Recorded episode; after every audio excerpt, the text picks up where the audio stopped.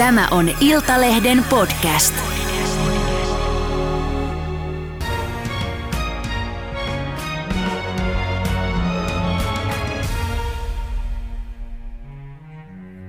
Tervetuloa Hybridiosaamiskeskuksen tutkimusjohtaja ja Venäjä-asiantuntija Hanna Smith. Kiitos. Venäjä jatkaa Ukrainassa hyvin raakalaismaisia iskujaan sivilikohteisiin. Krimin sillan räjäyttäminen räjäytti ilmeisesti Putinin hermotte päänkin. Millainen tämä tilanne nyt sun mielestä oikein on? Miten näet tämän hetkisen tilanteen? Onko tässä joku pysyvämpi muutos vai, vai mistä tämmöinen raakalaismainen toiminta kertoo? No oikeastaan jo ennen sen Kertsin sillan äh, räjäytystä tai sitä räjähdystä, mikä siellä mm. oli, niin äh, veikattiin hyvin pitkälle, että se mitä Venäjä kykenee vielä tekemään, niin on juuri tällaista äh, eri paikkoihin pommitusta, siviilikohteita veikattiin, että Venäjä tulee tekemään ikään kuin kostona siitä, että Ukraina vallottaa takaisin omia alueitaan Venäjältä. Eli siinä mielessä niin tässä nyt ehkä ei mitään hirveää muutosta ole tapahtunut, vaan nähdään, että Venäjä käyttää kaikkia niitä keinoja, mitä sillä on käytössä ja sillä ei ole niin kuin oikeastaan mitään väliä, että onko ne siviilikohteita, infrakohteita tai sotilaskohteita. Eli, eli kaikki on tavallaan Venäjän maalitauluna. Mm. Jos kaikki on Venäjän maalitauluna, niin mitä sanot siihen, että onko Putin nyt entistä vaarallisempi? No tämä Venäjän tilanne kokonaisuudessaan, niin sehän on niin kuin koko ajan menee huolestuttavammaksi. Ja se johtuu siitä, että, että ei ole oikein, niin kuin Venäjällä ei ole hyviä vaihtoehtoja enää jäljellä. Se, että pitää koko ajan pyrkiä näyttämään jotenkin vahvalta ja että asiat ö, olisivat hyvin, kun ei missään kokonaisuudessa ole hyvin. Talous ei mene hyvin, kansalaisyhteiskunta ei voi hyvin, liikekannallepano ei mene niin kuin äh, halutaan – sodan kulku Ukrainassa ei ole mennyt niin kuin halutaan. Jopa tämän energiakokonaisuudessa, vaikka siellä on ollut ehkä eniten niitä menestyksiä Venäjän kannalta, niin siltikään se ei mene ihan kohdalleen ja niin edelleen. Eli kyllähän se on sellainen tilanne, että kun selkä on seinää vasten ja sitten on niin itsepäinen, että ei tule myöntämään sitä, että tässä on tapahtunut mikään virhe ja koko ajan toistetaan sitä, että Venäjä lopeta ennen kuin se on saanut ö, omat niin kuin, tarkoitusperänsä täytettyä tässä kokonaisuudessa, niin totta kai Venäjä on koko ajan vaarallisempi ja vaarallisempi. Mm. Koko ajan vaarallisempi ja vaarallisempi. No, mutta näetkö tässä sitä, että onko tässä nyt jonkinlainen pysyvämpi muutos tässä sodan luonteessa? Että tullaanko me näkemään lisää kauheuksia tämän tyyppisiä? Mm, no, sodan kulkuhan on vähän sellainen ailahtelevainen aina. Eli tulee välillä kiivaampia taisteluita, tulee erilaisia kokonaisuuksia siihen sota taisteluun niin sanotusti, eli just tällaisia, tuleeko pommitusta, tuleeko hyökkäystä, käytetäänkö jotain muita keinoja, tehdäänkö sabotaasia ja niin edelleen. Eli nämä kaikki kuuluu siihen. Ja mehän nähtiin jo niin kuin sodan alkuvaiheessa mm. hyvin paljon tämän tyylistä pommitusta, jossa meni siviilikohteita myöskin. Sitten ollaan nähty kauheuksia siitä, että kun Venäjä on miehittänyt kaupunkeja ja kun he ovat lähteneet siellä, mitä on tapahtunut. Eli näitä kauhe- sodan kauheuksia tapahtuu koko ajan. Ja se on hyvä muistaa, että tämä dynamiikka on tällaista. Juuri nyt on sellainen vaihe ehkä meneillään, jossa nähdään tätä enemmän. Voi olla, että sitten hiukan helpottuu, varsinkin jos Venäjä koittaa lähteä esimerkiksi johonkin vastahyökkäykseen jossakin ja niin edelleen. Mm. No onnistuuko tällä Putin nyt sitten rauhoittamaan kriitikkonsa? Siellähän on tahoja, jotka ovat jo pidempään vaatineet kovempia iskuja Ukrainaan ja muun muassa sinne infraan. Tässähän on myös sisäpolitiikasta kysymys. No tässä on mitä isommassa määrin sisä, Venäjän sisäpolitiikasta kysymys. Eli se, että Putinin ykkösprioriteetti on pysyä vallassa ja tällä hetkellä hänen valta-asemansa – niin pohjautuu siihen, että niin turvallisuuspalvelulta kuin armeijan puolelta, kuin sitten nämä kaikki sellaiset, jotka ikään kuin näkee, että Venäjän täytyy voittaa sota, niin puhutaan haukoista esimerkiksi mm. siinä, niin nämä on nyt ne, jotka tukee Putinia. Ja on, on niin kuin sen perusta, että Putin pysyy vallassa. Ja tämä putinismi, eli se tavallaan regiimi, mikä siellä on, niin pysyy vallassa. Ja silloin kun se on ykkösprioriteetti, niin silloinhan se tehdään niin kuin keinoja kaihtamatta. Ja koko ajan panostetaan myöskin sisäiseen turvallisuuteen ja siihen, että valmistaudutaan taistelemaan omaa kansalaisyhteiskuntaa vastaan. Et siinä mielessä niin, niin tämä, tämä tilanne niin on tietenkin niin kuin meidänkin näkökulmasta huolestuttava, koska tämä hallinto pystyy tekemään päätöksiä, hyvin julmiakin päätöksiä. Mm. No sanois vielä se, että mitä hyötyä Venäjän on tuhlata paukkujaan tällaisiin random iskuihin nyt? Siellä leikkipuistoa pommitetaan tai kouluja tai sairaaloita, kun monet sanoo jo, että Venäjällä alkaa tota, aseet ja ohjukset loppua, että ne ei riitä loputtomiin. Nyt he tuhlaa tällaiseen niitä sitten. Mm, no siinä on just tämä, että äh, siinä kylvetään sitä kauhua, pelkoa, myöskin tätä epävarmuutta siitä, että mihin Venäjä niin kuin ryhtyy jatkossa, mitkä on ne toimenpiteet. Pyritään kuitenkin vaikuttamaan siihen ukrainalaiseen yhteiskuntaan sillä tavalla, että kukaan ei ole ikään kuin turvassa. Eli se pelkokertoin niin kuin kasvaa. Kyllähän näissä tällaisissa tilanteissa, vaikka on hyvin kriisinsietokykyinen, vastustuskykyinen, resilientti yhteiskunta, niin kyllä siellä aina silloin ruvetaan kyseenalaistamaan sitä, että kauanko tätä täytyy vielä kestää ja kuka seuraavaksi meistä niin kuin kuolee. Niin kyllä siinä luodaan sitten sellaista pohjaa, että jotkut rupeaa kuuluttamaan, että ei tämä hinta on liian kallis, nyt pitää ruveta neuvottelemaan esimerkiksi. Eli kyllä siinä, vaikka se näyttää siltä, että se on ihan summa mutikassa ja, ja oikeastaan niin kuin tällainen epätoivoinen teko, niin, niin kyllä siellä sitten on sitä ajattelua taustalla, että tästä jotenkin pystyttäisiin niin kuin hyötymäänkin Venäjän, Venäjän näkökulmasta. Mm, koska ainakaan, äh, mitä kuuntelee ukrainalaisia, niin he, heitä tämä ei pelota eikä, eikä mitenkään saa perääntymään päinvastoin.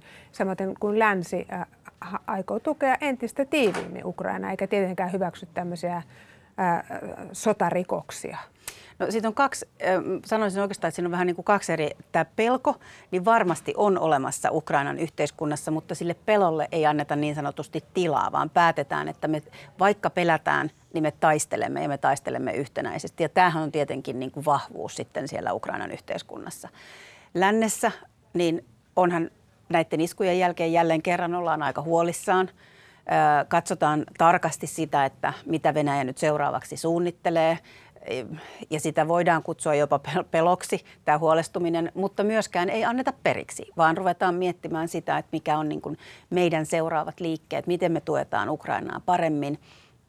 Ja tämä on tietenkin tärkeää, mutta ei sille mitään voi, että se, miten Venäjä käyttäytyy tällä hetkellä, miten Putin puhuu, mitä se on tehnyt, niin totta kai nämä niin kuin huolest- huolestuttaa ja aiheuttaa jopa niin kuin pelkoa meidänkin yhteiskunnassa. Mm. No miten sä näet, miten lännen pitäisi nyt tässä sitten toimia ja, ja Naton? No, tämä on just niin, että, että sille pelolle ei pidä, se pitää niin kuin nähdä, että näin se on. Siitä pitää keskustella, jotta pystytään niin kuin myöskin tekemään sitten kylmäpäisesti niin sanotusti päätöksiä. Ja just se, että yhteisesti pysytään yhteisessä rintamassa – jatketaan tätä apua Ukrainalle, niin aseellista kuin humanitaarista apua. Ja sitten mietitään koko ajan niitä keinoja, mitä ehkä vielä lännellä olisi siinä, että Venäjä ja Venäjän kansalaisyhteiskunta myöskin, siis koko maa, tuntee sen, että se on nyt tällä hetkellä sotaa käyvä valtio ja se on täysin ei oikeutettu tämä sota, mitä he käyvät. No mitä sellaiset keinot voisi olla? Eikö tuonne Venäjän suuntaan voisi tehdä semmoista hybridivaikuttamisinformaatiokampanjaa, että, että ihmisten silmät avautuisi ja he rupesivat protestoimaan, vai mitä keinoja tässä on? No siinä tietenkin tuossa on se iso ongelma, että demokraattiset valtiot niin eivät niin kuin lähde tämmöiseen hybridiuhka-toimintaan. Se ei ole, että meidän täytyy se avoimesti tehdä. Ja sitten tietenkin se, että jos ruvettaisiin vaatimaan esimerkiksi sitä, että Venäjän kansa lähtee kaduille ja kaataa hallinnon, niin tämä on just sitä, mistä me syytetään välillä Venäjääkin, eli toisen sisäisen asioihin puuttumista. Eli tämä on kuitenkin niin kuin venäläisten asia ja heidän pitää se omalla ajallaan, omalla tavallaan niin kuin hoitaa se kokonaisuus. Mutta se, mitä länsi voi tietenkin tehdä vielä, niin on miettiä näitä, että miten näitä rahahanoja esimerkiksi just öljystä ja kaasusta, niin saadaan pienennettyä. Mm. Eli se, että Venäjällä kuitenkin tulee edelleen rahaa näistä, Kyllä. Ää, eri, myy erilaisia luonnonvaroja miten sellaisiin maihin, jotka eivät ole lähteneet pakotteihin mukaan, niin miten niihin pystyisi esimerkiksi vaikuttamaan, että lähdetään pakotteeseen mukaan. Niin tämä on vielä sellainen kokonaisuus, jossa, jossa pystytään tekemään enemmän. Mm, mutta äh, ne eivät kovin nopeasti vaikuta kuitenkaan.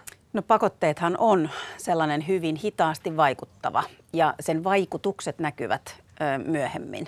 Että nyt tiedetään jo, että Venäjä kehityksessä, talouskehityksessä, tiedekehityksessä, teknologisessa kehityksessä tulee jäämään jälkeen. Se ei pysty samalla tavalla, kaikki investoinnit kun on lähtenyt alaspäin, ihmisiä lähtee paljon Venäjältä, niin tavallaan tämän sodan jälkeen niin meillähän tulee uusi Venäjä ja se tulee niin kuin lähtemään joltain ihan uudelta pohjalta ja kehittymään. Että kaikki nämä vaikuttaa pitkällä aikavälillä, mutta se, että juuri tähän päivään ja siihen Ukrainan kärsimykseen ja tähän niin kuin sotaan, niin ne just nyt vaikuttaa hyvin vähän. Mm. No nyt tänään ja eilen ihmiset, suomalaiset on hyvin huolestuneena seurannut uutista siitä, että Venäjä on lisännyt pommikoneiden määrää 150 kilometriä Suomen rajalta, eli siirtänyt tämmöisiä strategisia pitkän tähtäimen pommikoneita tuonne Olenian tukikohtaan. Ää, aikaisemmin niitä oli ää, siellä elokuussa neljä ää, ja norjalaislähteiden mukaan nyt siellä on jo niitä 11. Ja, ja sotilasasiantuntijat on sanonut, että ei meidän tarvitse siitä olla huolissaan. Helsingin Sanomille puolustusvoimat ei suostunut kommentoimaan mitenkään sitä, että tilanne on nyt muuttunut näin.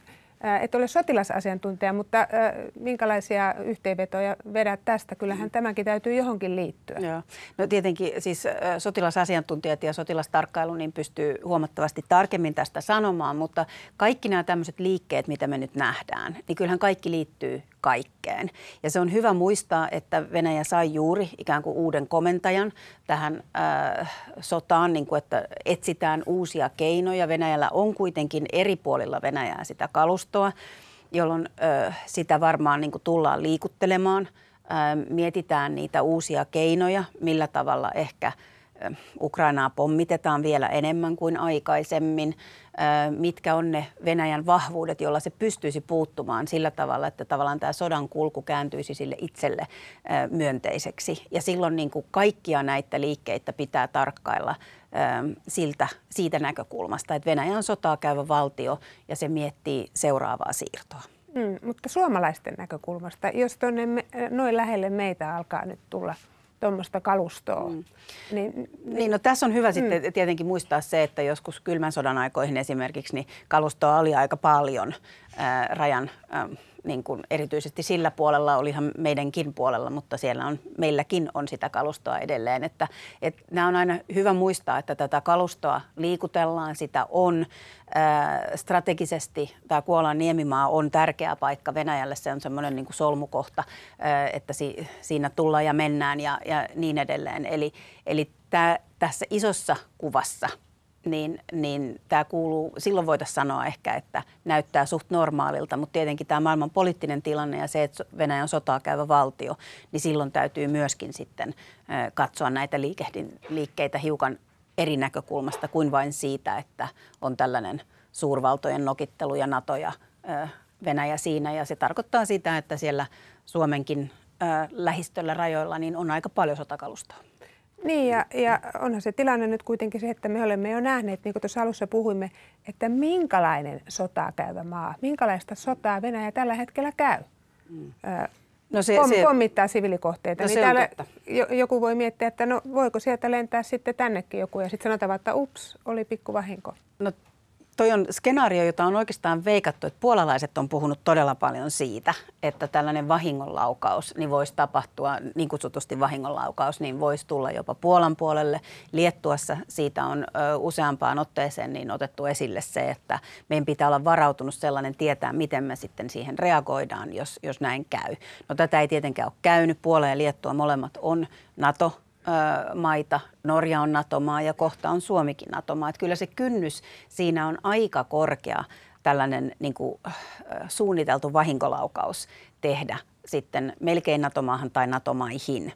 Eli, eli siinä mielessä niin ehkä vielä on jotain matkaa, mutta sitä ei voi poissulkea. Tästä on keskusteltu äh, tässä näin vuoden mittaan niin useampaan otteeseen, mm. että tuollaisenkin skenaarioon pitää valmistautua. Niin, äh, nyt puhutaan kovasti äh, näistä ilmatorjuntaohjuksista.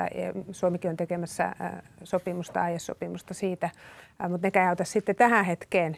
Äh, mutta tuota, äh, Miten, miten sä näet sitten sen, että miten tuommoiseen sitten voi valmi, valmistautua?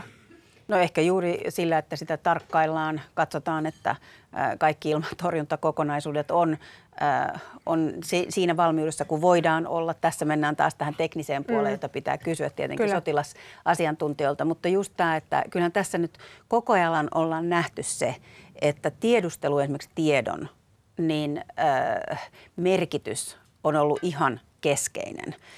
Yhdysvallat Kyllä. ja Iso-Britannia on auttanut Ukrainaa todella paljon. Ollaan nähty jo etukäteen Venäjän eri liikkeitä. Silloin se koskee myöskin tätä tällaista, niin kuin, että kun tarkkaillaan Kuolan niemimaata, niin tiedetään aika niin kuin reaaliajassa, että mitä siellä tapahtuu, miten asiat niin kuin etenee, jolloin silloin pystytään olemaan ehkä hiukan varautuneimpia kokonaisuuteen. Mm. No kun faktisesti nyt ilmeisesti näin on, että, että noita pommikoneita sinne on roudattu isompi määrä, niin mistä se sinusta kertoo, että puolustusvoimat ei suostu kommentoimaan tuosta mitään? No siinäkin on tietenkin se, että eh, aina oikeastaan me eletään sellaista aikakautta just nyt, että on parempi, että ei heti sanota jotain asiasta, vaan odotetaan hetki, kerätään sitä tietoa ihan rauhassa, saadaan vielä parempi tilannekuva kuin mitä siinä niin kuin todella nopeasti. Et just tämä, että erilaiset informaatiot menee, tarkistetaan tiedustelutiedot, tarkistetaan kaikki satelliittikuvat, tehdään yhteistyötä ehkä norjalaisten kanssa ennen kuin mennään ja sanotaan mitään, jolloin pystytään varmistumaan siitä, että sitten kun se lausunto tulee, niin se on oikeastaan aika varmalla pohjalla. Että se, on, se on tässä meidän ajassa niin tosi tärkeää nyt, kun informaatiota on todella paljon, lähetetään kaiken näköisiä asioita liikenteeseen, niin se voi olla loppujen lopuksi viisautta se, että saman tien ei mitään lausutakaan, vaan, vaan tarkistetaan tuplatarkistetaan ja ehkä kolme kerran, kolmannen kerran vielä tarkistetaan ne tiedot ja sitten sen jälkeen vasta niin annetaan lausuntoa. Mm, mutta ehkä sekin rauhoittaisi kansalaisia, kun jää nyt semmoinen e-, epämääräisyyden olo, että, että sanottaisiin, että emme kommentoi ennen kuin olemme tarkistaneet lähteet ennen kuin olemme tarkistaneet, että onko tilanne näin, niin mm. sekin olisi jonkunlainen viesti. Mutta jos sanotaan, että emme kommentoi mitään, niin ymmärrettävästi se herättää huolta. Mutta mm, puhuttiin tuossa siitä, että NATO-maat, esimerkiksi Puola tai tota, Liettua, jos sinne nyt tulisi tämmöinen vahinkolaukaus, niin mehän ei olla kuitenkaan sehän on fakta, että me emme ole tällä hetkellä NATO-maa. Niin on, minkälaisia turvatakuita meillä nyt sitten niin kuin oikeasti on? Jos ajatellaan tätä mm. harmaata aikaa, nyt meillä siellä on kaksi maata vielä, Turkki ja Unkari, jotka eivät mm. ole hyväksynyt Suomen ja Ruotsin NATO-jäsenyyttä. No onhan tuosta toukokuusta lähtien ollut kuitenkin aika selkeää se, että niin kuin yksittäiset NATO-maat ovat jo ilmaisseet tukea. Eli silloin se ei ole vielä NATO-tuki, mutta niin kuin NATO-jäsenet, Yhdysvallat, Iso-Britannia nyt kärki, kärkimaina tässä, niin ovat ilmaiseet sen, näyttäneetkin. Täällä on tehty useat, useita niin sotilaallisia vierailuja, siitä on keskusteltu paljon, niin, niin tämä ajatus siitä, että juuri tässä prosessissa kun valtio on jo ei pelkästään jättänyt NATO-hakemuksen, mutta hyväksytty siihen prosessiin ja ollaan ratifiointiprosessissa, niin sitten joku siinä kohdassa ikään kuin hyökkäisi sitä valtiota vastaan. Niin kyllä siinä alkaa olla sitten niin kuin määrätyn tasoiset turvatakuut jo paikallaan juuri näiden yksittäisten NATO-valtioiden Mutta mit, mitä ne sitten oikeasti olisi, jos on ilmaissut tämmöisen tukensa, mutta mitä ne sitten olisi?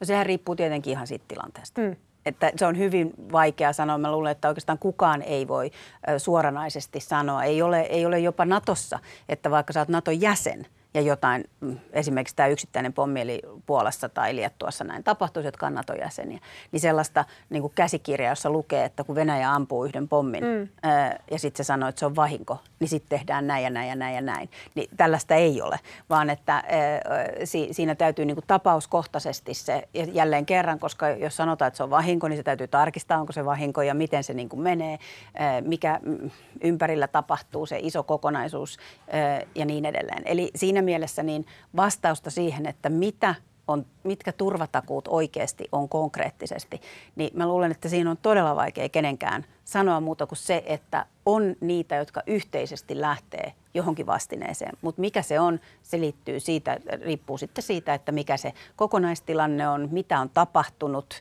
miltä erilaiset äh, niin kuin liikehdintät näyttää. Onhan se näin, että pieni alueellinen konflikti ei NATO välttämättä lähde liikenteeseen silloin, vaan se on aina kansallinen puolustus, joka hoitaa sen ensin. Niin, ja, ja, ja vaikka olisi NATO-maakin, jos me katsotaan viidettä Kyllä. artiklaa, niin eihän sielläkään yksilöidysti sanota, ei. vaan jokainen NATO-maa niin. Siinä ihan sanatarkkaan muista ulkoa, mutta itse katsomallaan tavalla – ää, ei siellä määritetä mitenkään edes, että et, et lähdettäisiin edes mm. lähetettäisiin joukkoja tai niin, Silloin se on tosi tärkeää on just tämä kansallinen ää, puolustus, kansallinen valmius ja se, että tiedetään, miten me tulemme ensisijaisesti reagoimaan. Ää, ja sitten se, että tietoisuus ää, siitä, että sieltä tulee apua muualta, niin se on niin kuin kohonnut nyt tämän NATO hakemusprosessin aikana ja nyt kun me ollaan jo näin lähellä sitä jäsen, jäsenyyttä, niin se on jo todella niin kuin korkea, että tiedetään ja voidaan luottaa siihen, että apua tulee. Ja sitten kun ollaan NATO-jäseniä, niin vielä enemmän. Mutta ensisijaisesti oltiin NATO-jäseniä tai ei, tai välitilassa, mm. niin se vastuu ja se iso juttu on kuitenkin tässä meidän kansallisessa reaktiokyvyssä ja, ja äh, resilienssissä. Mm. Ukrainahan on äh, jälleen kerran äh, ilmoittanut, että haluaa NATOa ja ha- hakee sinne tämmöisellä pikamenettelyllä. Useampi EU-maa on ikään kuin ilmassut tukensa sinne. Venäjältä ollaan kuultu, että jos Ukraina hyväksytään NATOon, niin se on sitten kolmas maailmansota.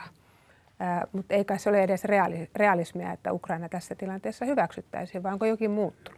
No se, että niin kauan kuin Ukraina nyt on tässä aktiivisessa sota, tilassa niin, niin sitä ja, ja käy sotaa, niin. niin sellaisessa tilanteessa ei kyllä tule kaikilta NATO-jäsenvaltioilta ratifiointia tähän, vaikka se otettaisiin prosessiin niin sanotusti. Että, että siinä mielessä niin juuri nyt ja tässä sodan niin kuin dynamiikassa se, että yksi, kaksi yllättäen Ukraina olisikin niin kuin NATO-jäsen, koska silloin se tarkoittaa, että koko NATO on saman tien sodassa, eh, jolloin, jolloin tätä ei varmaan todella tulekaan niin kuin mm. tapahtumaan. Mutta se on sitten eri asia, että mitä tapahtuu siinä kohdassa, jos ö, tuleekin jonkun tasoinen mm, loppu sotatoimille – joko status quo tai, tai joku rauhanneuvottelu ja siinä sovitaan jo jotain, niin mi, millainen prosessi sitten siitä lähtee käyntiin ja kuinka nopeasti sellainen voi olla, niin jälleen kerran sitä emme voi tietää ennen kuin tiedetään, että koska loppuu sotatoimet ja mikä se kokonaisuus silloin on. Mm.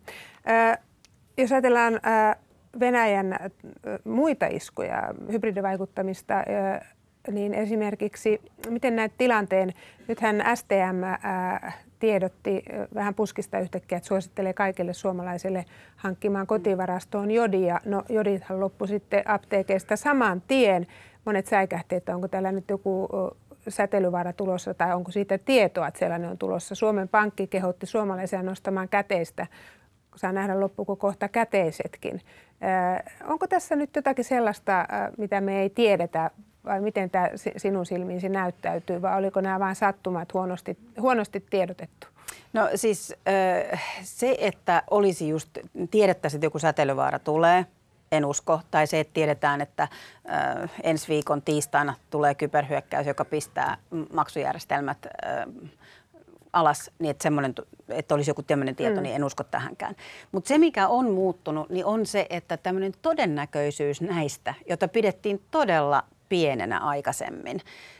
On tiedetty, että totta kai maksujärjestelmiin voidaan iskeä, jos, mutta se tarvii olla todella hyvä toimia, yleensä valtiollinen melkein, koska meilläkin on tietenkin turvajärjestelmiä siellä. Ja tiedetään, että on joitain, joilla on kykyä tehdä sitä, jos he haluaisivat. Mutta se on arvioitu aikaisemmin todella pieneksi se riski, että näin tulisi käymään. Mm. Niin nyt tässä maailmanpoliittisessa tilanteessa tämä riski arvioidaan huomattavasti suuremmaksi, jolloin silloin on viisautta varautumisessa niin sanotusti se, että mietitään näitä asioita. Mietitään juuri sitä, mitä on Suomessa kehotettu katsomaan, että onko kotona purkkiruokaa ja on taskulamppuja ja on tulitikkuja ja kynttilöitä. Ja, ja siihen kuuluu tähän, että sit pitäisi olla sitä käteistäkin vähäsen ja ehkä sitten niitä joditabletteja. Eli tämä on niinku se, että meidän maailma on muuttunut sen verran, että tähän varautumiseen niin pitää niin kuin, sitä pitää ehkä ajatella hiukan eri tavalla kuin miten me ajateltiin sitä tässä näin neljä-viisi vuotta sitten tai vaikka vuoskin sitten mm. vaan. Eli siihen kokonaisuuteen itse näen, että nämä kaikki menee. Eli riskiarvio siitä, että miten tällaiset asiat voi tapahtua, niin siinä on tapahtunut muutos. Mm, siinä on tapahtunut selkeä muutos. Ja todettakoon siis se, että uusimman suosituksen mukaan joditabletit, niitä ei suositella yli 40-vuotiaille. Että tuota, sikäli kannattaa sitten niin seurata tarkasti viranomaisten ohjeita ja, ja mitä iäkkäämpi on, niin jättää sitten ne jodit, jodit käyttämättä. Mitä sä itse näet? Nord Stream 1 ja 2 räjähdykset tiedetään. Odotatko, että, että tota, tämmöisiä ilkeyksiä on tulossa lisää ja tietenkin jos ajatellaan Suomeen, niin mitä ne voisi olla? No kyllähän tämä, tämä, tästä, mitä meillä nyt on ympäristössä tapahtunut, me ollaan puhuttu todella paljon niin kuin informaatiovaikuttamisesta ja siitä, että tahallisesti pyritään sekoittamaan ymmärtämystä, tilannekuvaa ja niin edelleen niin tätä on tapahtunut jo pitkään. Ollaan puhuttu tästä energiakortista, tiedetään, että hinnoilla ollaan pelattu sillä, että kenelle viedään kaasua ja nyt nähdään, että no nyt tulee vielä pelotellaan sillä, että putkia saadaan pois käytöstäkin ja, ja välillä jopa ihmetellään, että mitä ihmettä, että tämähän on niin kuin omaan nilkkaan ampumista. Mm on nostettu esille nämä tietoliikenteeseen liittyvät kaapelit, että miten sinne mennään. Eli kaapelit. tässä koko ajan niin kuin lisääntyy se, ja siitä on oikeastaan jo monta vuotta tässä puhuttu, että maailma on muuttunut niin, että autoritääriset valtiolliset toimijat, kylläkin myöskin ei-valtiolliset, mutta valtiollisilla on paljon paremmat kyvyt, niin haastaa demokraattisia ää, valtioita. Ja silloin on tämän hybridiuhkatoiminnan kokonaisuudessa niin kaikki nuo keinot ikään käytössä. Mm. Ja nyt kun Venäjä käy tätä sotaa Ukrainassa, joka on melkein niin kuin oikeastaan yksi niistä keinoista tässä isossa kuvassa, jossa, jossa Venäjä niin kuin, haastaa Eurooppaa, EU-NATO-maita, kaikkia niitä, jotka on demokratioita, pyrkii saamaan itsellensä enemmän statusta, asemaa. Ja se, miten se toimii tässä, niin se on näillä kaikilla aloilla. Se on käy sotaa Ukrainassa, mutta samalla se käyttää energiaa-asetta, se käyttää informaatiota, se ö, pyrkii hajottamaan meidän logistiikkaketjuja, ö, erilaisiin hinta taloudessa, niin kaiken näköiseen hinta, ö, erilaisiin hintoihin pyritään vaikuttamaan niin, että menee ylös alas, että sekoitetaan maailmantaloutta, se vaikuttaa meidän yhteiskuntiin. Lasketaan sen varaan, että demokratiat saadaan polvilleen sillä – että niitä sekoitetaan tarpeeksi ja, ja ikään kuin meidän mukavuus ää, menee alaspäin ja silloin ihmiset onkin mm, tyytymättömiä kyllä. ja vaihtaa o, omaa hallitustaan vaaleilla. Kyllä, kyllä. Ää, yritetään myös pitkittää tätä sotaa, mutta ää, aika moni ää, asiantuntija arvioi, että, että Venäjä ei pysty kyllä voittamaan tätä sotaa ainakaan perinteisin konventionaalisin keinoin mm. tuolla Ukrainassa. Niin sanoisi tähän loppuun se, että mikä on sun oma skene- skenaario? Onko Putinin edes pakko voittaa tätä sotaa? Miten näet, että m- miten, miten tämä ratkaisu löytyy? No konkreettisesti ei ehkä ole, koska se, että venäläiset on todella hyvä, hyviä siinä, että ne kääntää niin kuin mustanvalkoiseksi. Mm, Satu Setiä. Eli sillä tavalla, että he voivat löytää jossain kohdassa oman tarinan siitä, että miten tämä kääntyi niin kuin Venäjälle joka tapauksessa edullisesti. Mutta tietenkin siinä on iso vaikeus sen, sen tarinan niin kuin keksimisessä ja kokoamisessa, jos Venäjä sotilaallisesti ei pärjää ollenkaan. Ja tietenkin mitä oma näkemys on se, että mitä pitemmällä aikaa tässä mennään ja mitä yhtenäisempi länsi tässä ää, on, niin sitä vaikeammaksi tietenkin Venäjän oma tilanne tulee koko ajan. Mm. Miten näet, että miten tämä loppuu mahdollisesti? Onko se niin, että, että Venäjä kerta kaikkiaan häviää ja, ja vetäytyy vai mitä tapahtuu? No hyvin tämä ei Venäjälle tule loppumaan. Että käytetäänkö siinä sanaa sitten häviäminen ja mitä sillä tarkoitetaan? Häviääkö Venäjä kokonaan olemassa että meillä ei olekaan sitä Venäjää enää, mikä on. Onko se se häviäminen vai onko se niin, että se on ihan tämmöinen perinteinen, istutaan neuvottelupöydässä, jossa todetaan, että Venäjä on nyt sodan häviäjä ja sen täytyy maksaa sitä ja tätä Ukrainalle sotakorvauksia. Että et mikä se häviäminen nykypäivänä ihan on, mutta joka tapauksessa niin kyllä oma veikkaus on, että hyvin tässä ei Venäjälle tule käymään. Entä Putinille? No Putin on jo 70 kohta vähän yli niin, että kyllä hänestäkin aika eh, jättää. Ja historiankirjoissa, niin se mitä hän itse olisi toivonut, että hänestä kirjoitetaan, niin ei tulla kirjoittamaan. Hmm. Hyvin paljon kiitoksia Hanna Smith näistä arvioista. Kiitos. Kiitos.